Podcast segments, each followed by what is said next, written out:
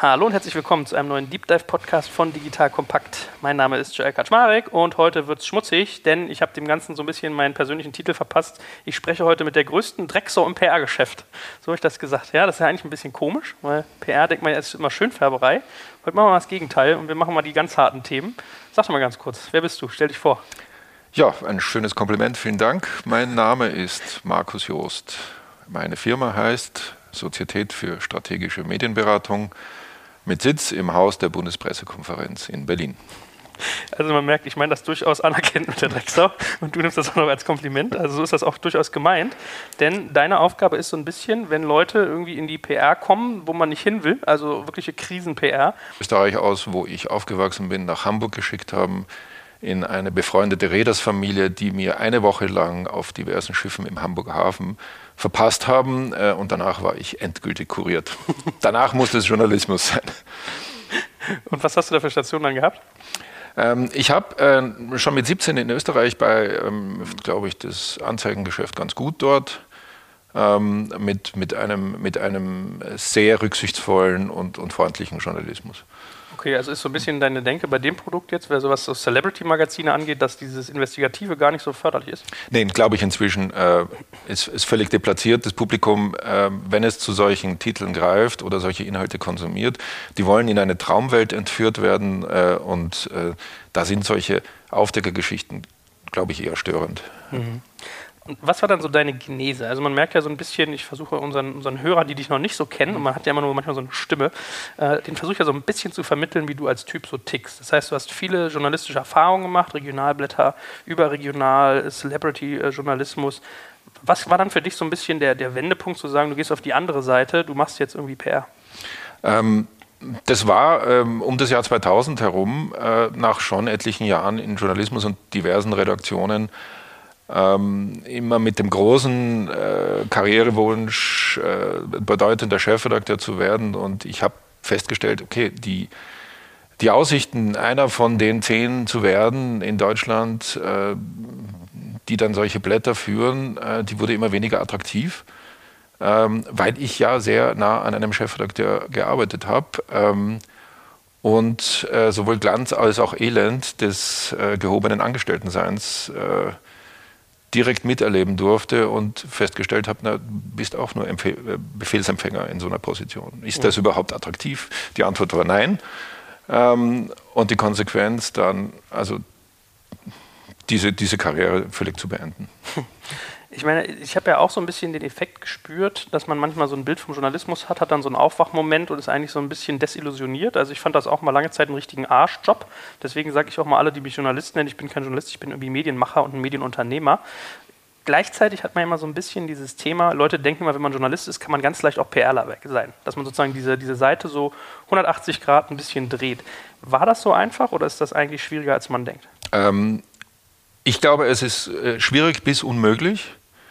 Ähm, und ich habe es mir ein bisschen bequem gemacht, weil, weil ich ja mich äh, schon in, in, einem, in einer Nische positioniert habe, der äh, Public Relations, die viel näher am, am investigativen Journalismus dran ist.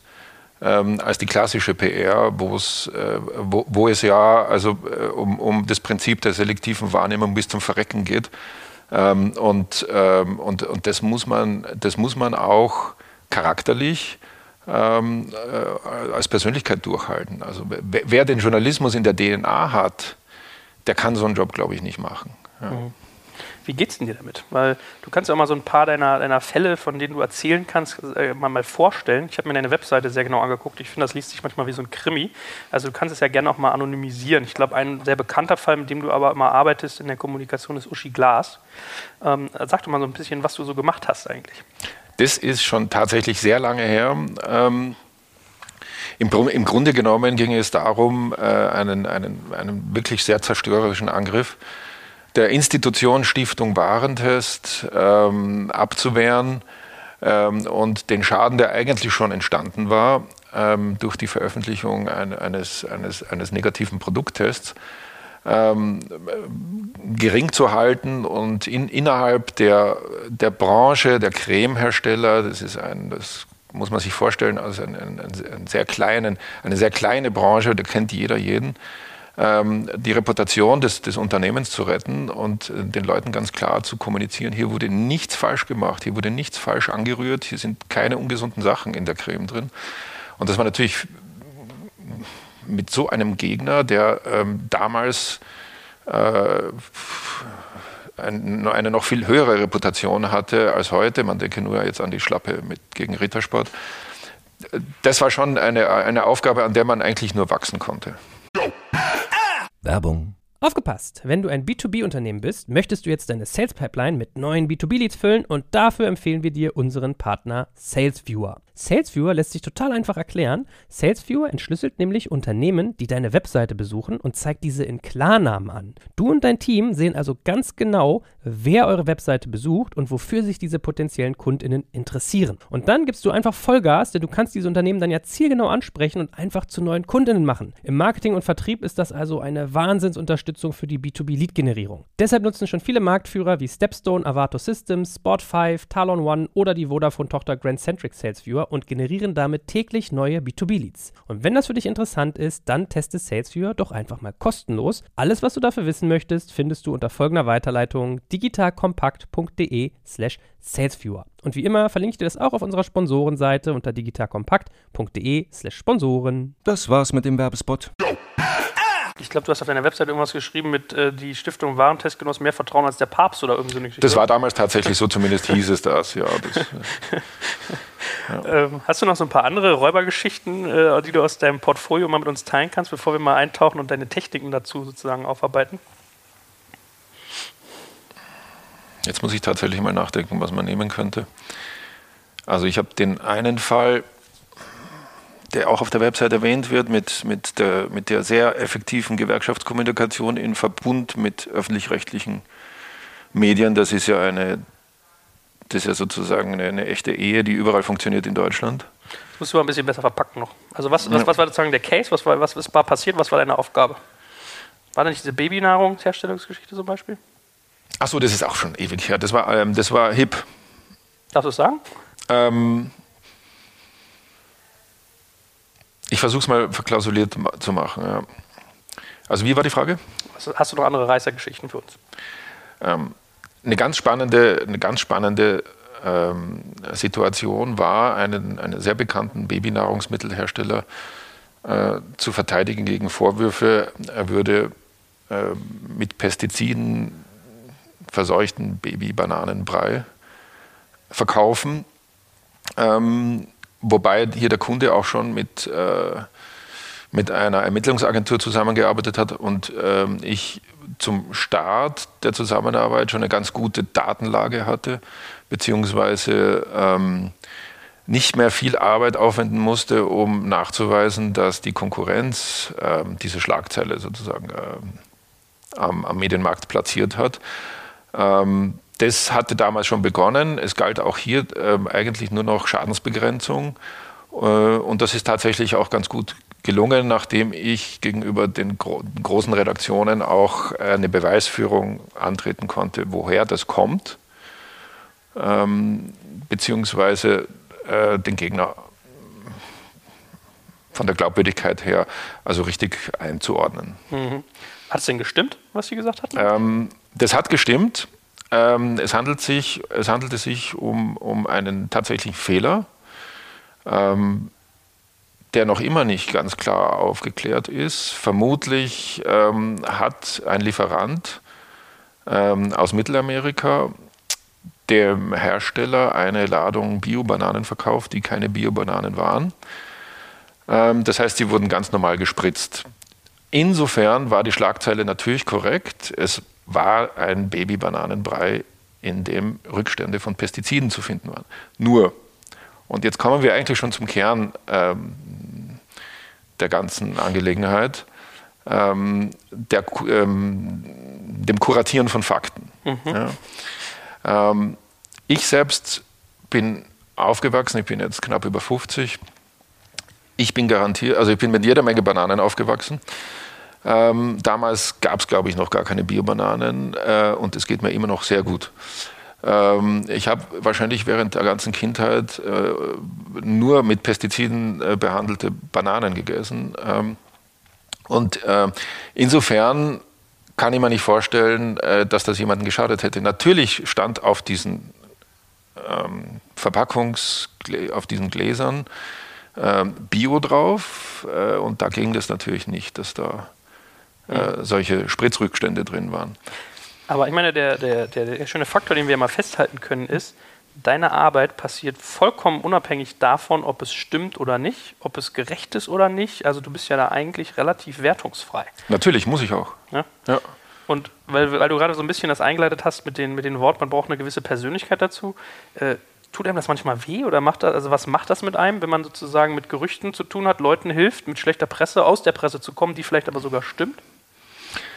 Also es, äh, es ist sogar sehr einfach äh, und, und, und motivierend und macht Spaß, ähm, wenn man sich selber auf der Seite äh, des Gerechten wähnt. Hm. Und wenn du das aber wissentlich nicht bist?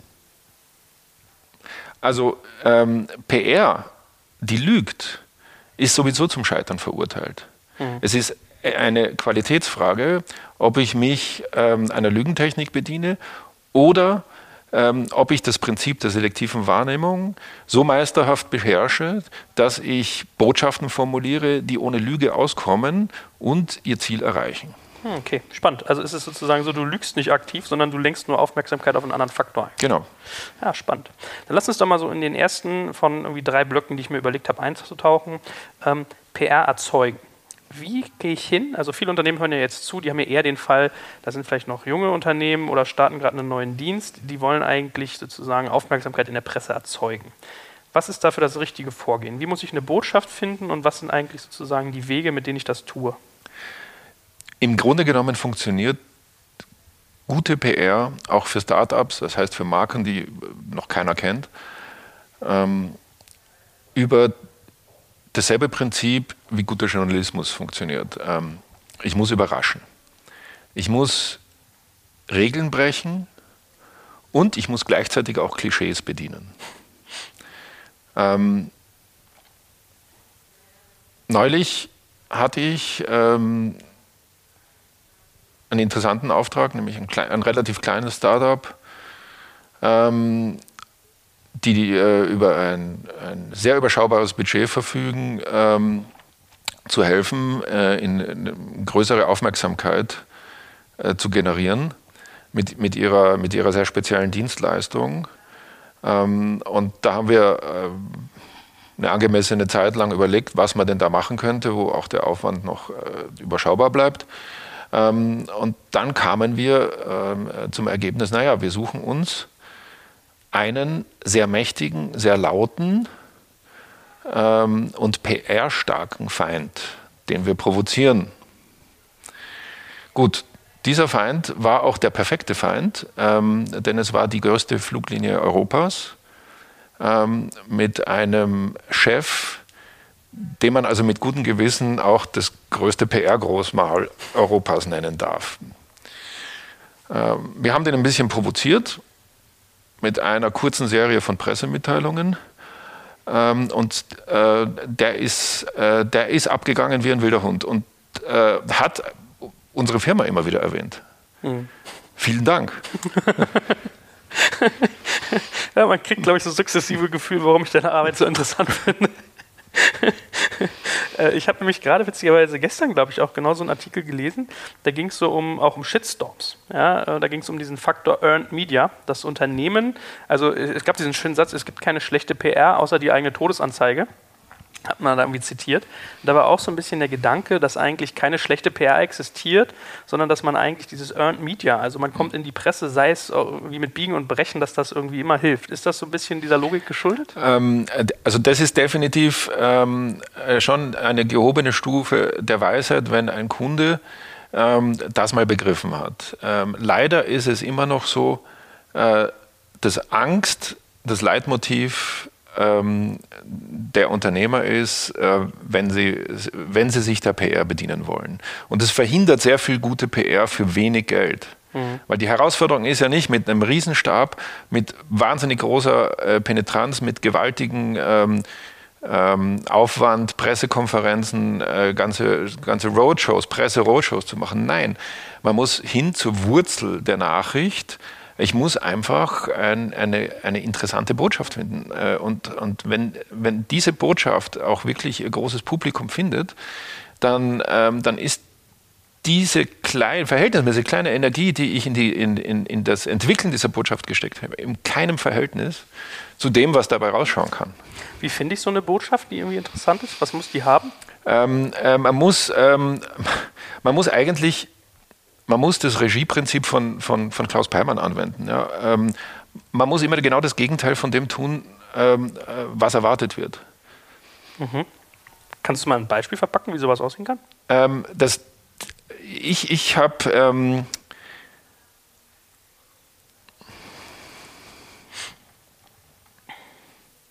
ich überlege mir oft im Stillen, ähm, wenn, wenn ich mit, äh, mit einem bestimmten Fall betraut werde, was ist der grotesk möglichste Vorschlag, den ich diesem Kunden machen könnte? Erstaunlicherweise, wenn der Kunde das dann äh, nach einiger Überredungsanstrengung dann auch erlaubt, ist es genau das, was dann auch funktioniert. Hm. Hast du mal so ein paar historische Beispiele, was du da irgendwie, was, was du gebaut hast als, als Message, wo irgendwie man als normaler Gründer vielleicht nicht dran gedacht hätte? Da muss ich jetzt, muss ich jetzt mal mit dir ähm, reden oder überlegen, ob ich das machen darf. Anfang. Ja. Ähm, ein sehr interessanter Auftrag, ähm, der noch nicht so lange her ist, war es, ähm, einen großen Bauträger, ähm, der ähm, in einer deutschen Großstadt ein Riesenbauprojekt verwirklichen wollte ähm, und sehr große Sorge hatte, dass aus, aus politischen und auch gesellschaftlichen Erwägungen möglicherweise sein Riesenprojekt ähm, nicht genehmigt wird. Ja. Also die Bitte war da auch für, für, eine, für eine gewisse gute Stimmung zu sorgen, ja. was natürlich nicht leicht ist, weil die, ähm, die öffentliche Sympathie für, für große Bauträger ist, ist überschaubar. Ähm, es gab auch eine sehr starke Bürgerinitiative aus, ähm, aus der Nachbarschaft dieses großen Projekts, die, ähm, die von äh, teilweise sehr gut organisierten Leuten angeleitet wurde, die auch äh, sachlich ganz gute Argumente hatten und ähm, auch, auch nicht unglaubwürdig waren, also im, im, im, im Rahmen, im, im sozialen Auftreten auch durchaus Punkte machen konnten. So, eigentlich ein unlösbarer Fall. Ähm, da habe ich mich dann tatsächlich zusammen mit dem Auftraggeber mal zurückgezogen und wir, der auch, äh, der auch also die notwendige Verspieltheit mitgebracht hat, ähm, äh, neue Wege zu gehen. Ähm, wir, haben uns, wir haben uns gemeinsam sehr detailliert die Argumentationskette der Bürgerinitiative und ihrer Vertreter angesehen, das Ganze mal seziert ähm, und, und gewisse, gewisse Teile davon mal rausgenommen, die uns interessant schienen und haben sie und sind dann draufgekommen, ähm, dass da äh, gar, kein, gar nicht so wenig politischer Sprengstoff ähm, drinsteckt, wenn man die mal befreit von, ähm, von, von gewissen Elementen. Ähm, was dabei rauskam, ist äh, eine ziemlich hundertprozentige Deckungsgleichheit ähm, mit, mit politischen Parolen der AfD. Ähm, über, einen, über einen Mittelsmann ähm, haben wir dann der AfD äh, den freundlichen Tipp zukommen lassen, dass hier möglicherweise ein Feld wäre, in dem man äh, Punkte machen könnte äh, indem man für gewisse Sympathien werben könnte. Und glücklicherweise äh, sind die, die Parteistrategen darauf angesprungen und haben das aufgenommen. Sind damit auch an die Presse gegangen. Mit dem Resultat, dass die Bürgerinitiative in diesem Augenblick moralisch tot war.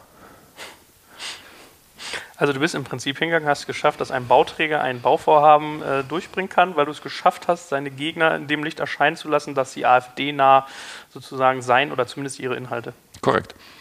Aber ist das nicht so ein Moment, wo du sagst, äh, hier Lüge versus äh, selektive Wahrnehmung? Also hast du die Wahrnehmung auf was gelenkt, aber ist das ein Moment, wo du dich schlecht fühlst auch? Nein. Warum nicht?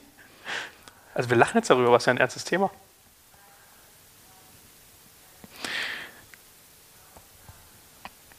Da brauche ich jetzt ein gutes Argument. Ja. ich kann nicht auf dem Haken. Nee, nee, ich habe auch eins. Ich muss nur, ich muss nur, nee, nee, das, ich will das auch. Ja.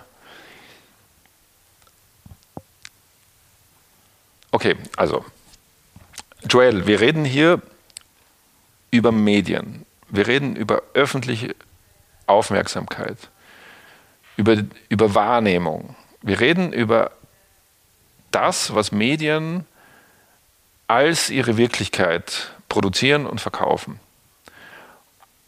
Und diese Wirklichkeit ist wie jede andere Wirklichkeit immer ein subjektives Produkt. Insofern habe ich kein schlechtes Gefühl dabei, ähm, die Medien bei der Herstellung dieser Produkte auf eine Weise zu unterstützen, ähm, die ihrem Geschäftsmodell entgegenkommt. Ich versuche spannende Inhalte zu kreieren, die aufgenommen werden. Und solange die Lüge nicht Bestandteil dieser Produkte ist, kann ich sehr gut damit schlafen. Hm. Gut, also haben wir so ein bisschen gelernt, man darf nicht lügen, sondern man muss die, die Wahrnehmung so ein bisschen lenken oder muss sie eigentlich sehr aktiv lenken. Ein bisschen wie so bei so einem Zaubertrick eigentlich, ne? dass man eigentlich versucht. Genau, Trick. Ja, äh, ganz spannend. Ähm, und dann war eigentlich so der Faktor Überraschen, Regeln brechen. Das hast du ja irgendwie auch ganz spannend an dem, an dem anderen Beispiel äh, klar gemacht. Was ist denn so der Umgang mit Journalisten? Also wie, wie sollte man Journalisten anfassen? Wie kommt man an die ran? Also du musst ja da besonders gut sein, weil wenn eigentlich du eigentlich ein Zauberkünstler bist, läufst du ja besonders Gefahr, dass Journalisten dir nicht trauen oder bei dir besonders äh, kritisch sind. Fangen wir mal ganz basic an.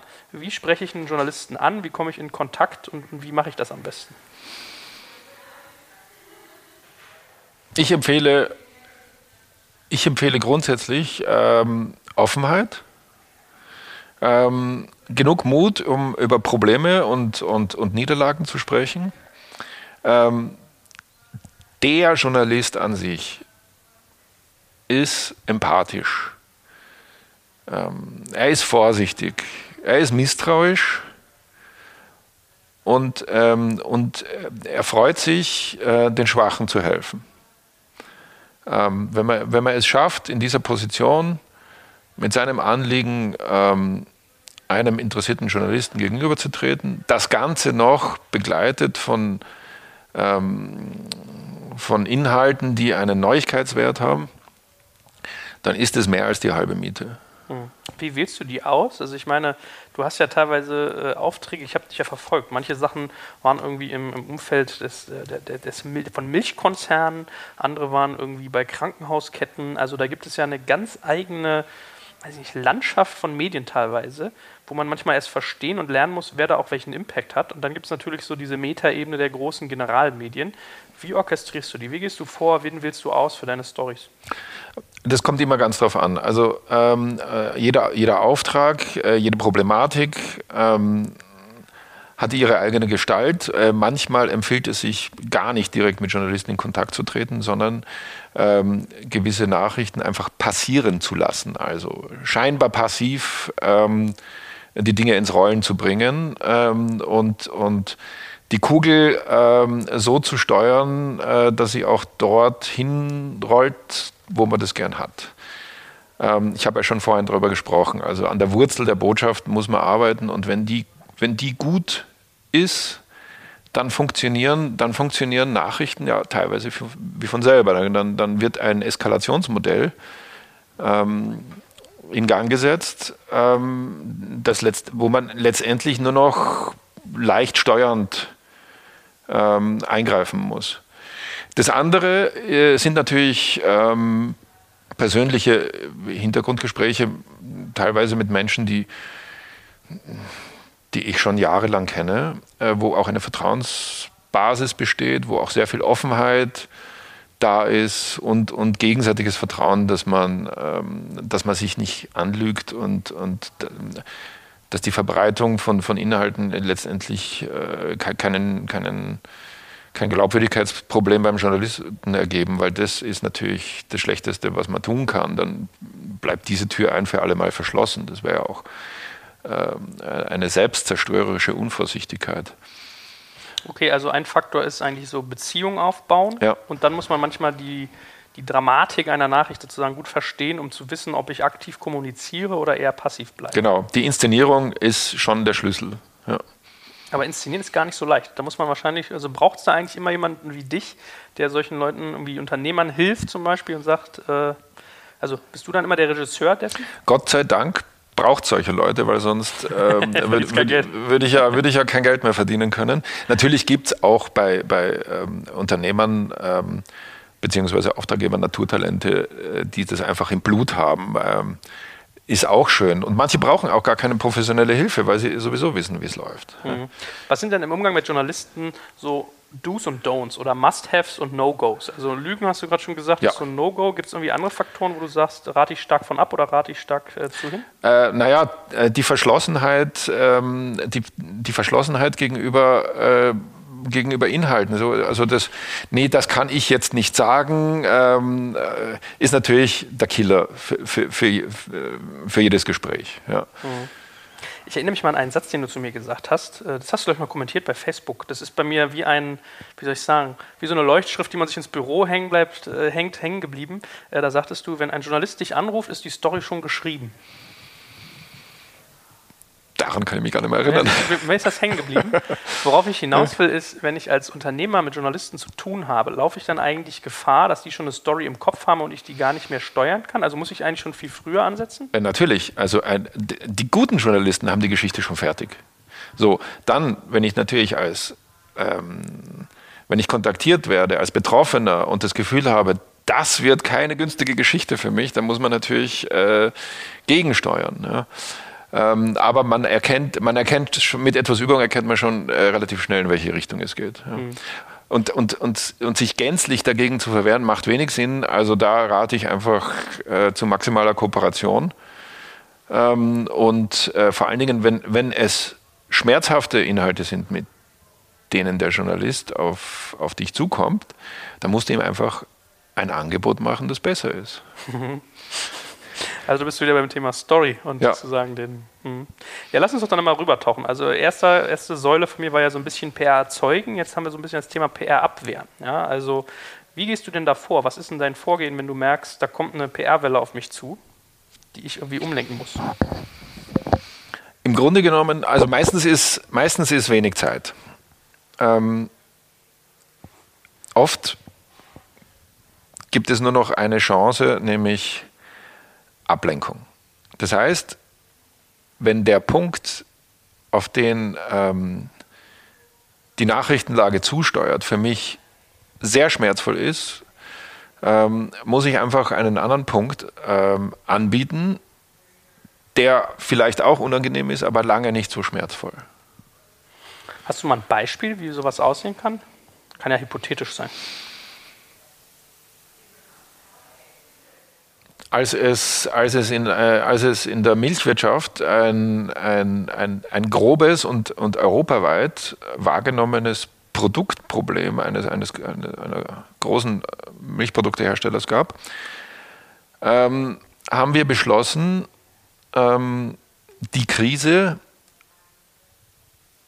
so darzustellen, ähm, dass es eine, eine, eine Lobbyanstrengung ähm, einer, einer ausländischen, ausländischen, ach Gott, jetzt verändere ich mich gerade, ja. Kannst du mal neu anfangen. Aber eigentlich gut. ja.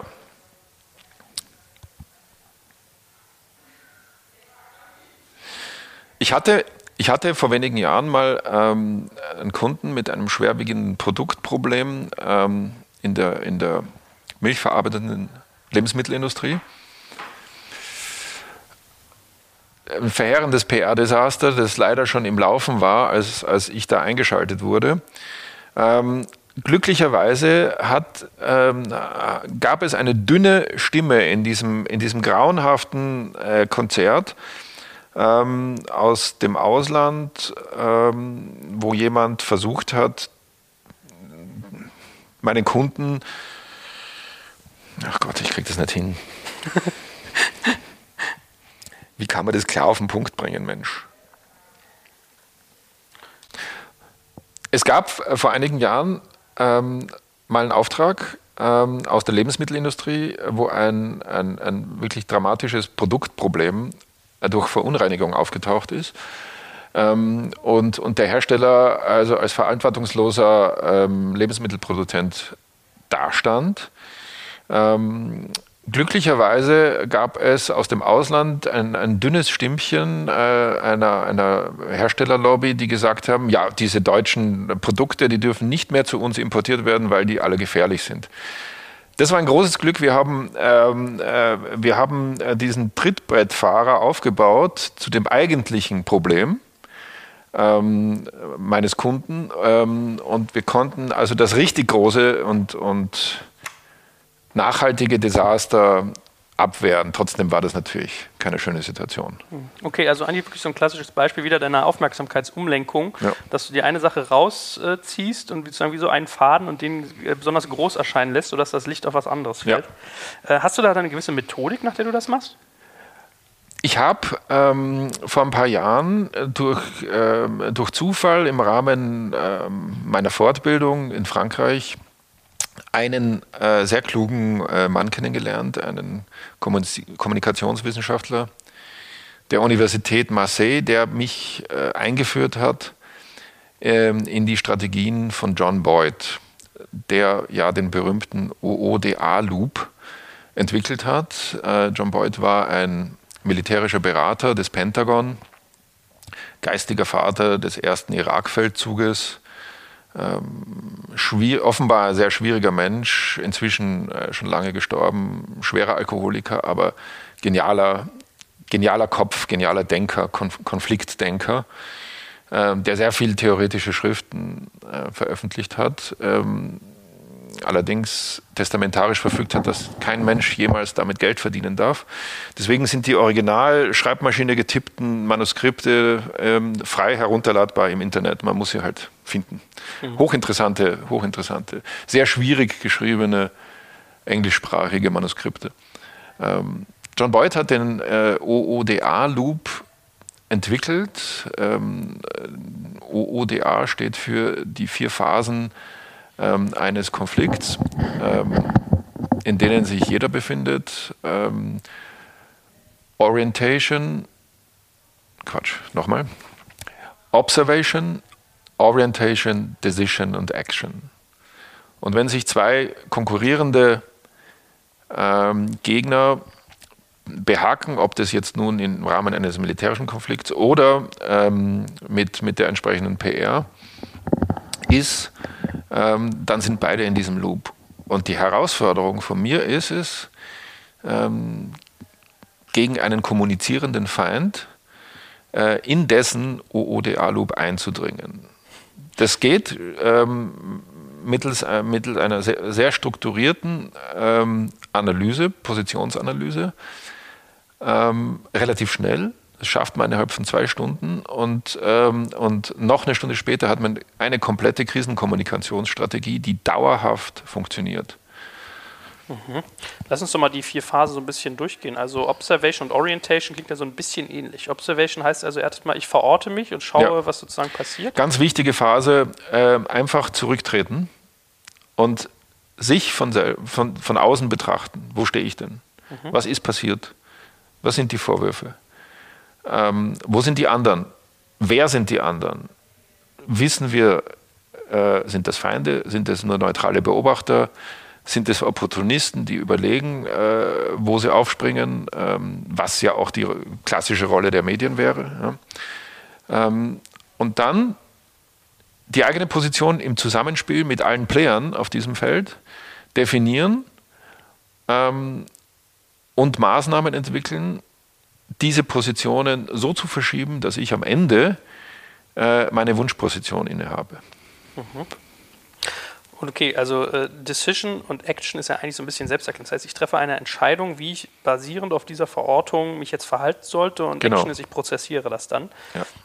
Hast du da noch irgendwie Techniken, mit denen du arbeitest? Das ist ja erstmal relativ äh, oberflächlich, so Metaebenen, nach denen man da vorgeht. Also woher findest du denn immer den Faden, an dem du ziehen musst? Down to Earth bringt man dieses, äh, dieses Prinzip.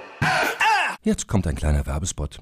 Aufgepasst. Du kennst es doch sicherlich auch. Der Frühling ist im vollen Gange, es müsste mal wieder geputzt werden oder auch ausgemistet. Also wir haben das Thema auf jeden Fall gerade, denn nach unserem großen Live-Treffen von unserem Business Club Makers and Shakers misten wir gerade unseren ganzen Keller aus und dabei gibt es auch Dinge, da habe ich gar keine Lust, die aufwendig ins Internet zu stellen, sondern suche Hilfe. Und zwar haben wir da einen spannenden Partner, den kennst du bestimmt auch schon, denn mit Rebuy kannst du deine gebrauchten Artikel, wie zum Beispiel Bücher, Musik, Filme oder Technik wie Smartphones, HiFi und vieles mehr verkaufen. Komplett stressfrei, ohne lästiges günstiges Erstellen von Anzeigen und vor allem ohne stressige Kommunikation mit KäuferInnen. In nur 30 Sekunden findest du heraus, wie viel Geld du für deine Artikel bekommst und wenn dein Artikel im Lager von Rebuy angekommen ist, bekommst du das Geld ganz automatisch schon sechs Tage später ausgezahlt. Also, mach's wie wir, spar dir doch einfach das Text- und Abfotografieren deiner Schätze und besuche direkt Rebuy. Unter digitalkompakt.de slash Rebuy habe ich dir eine Weiterleitung eingerichtet und alle Infos findest du wie immer auch auf unserer Sponsorenseite unter digitalkompakt.de slash Sponsoren. Werbung Ende.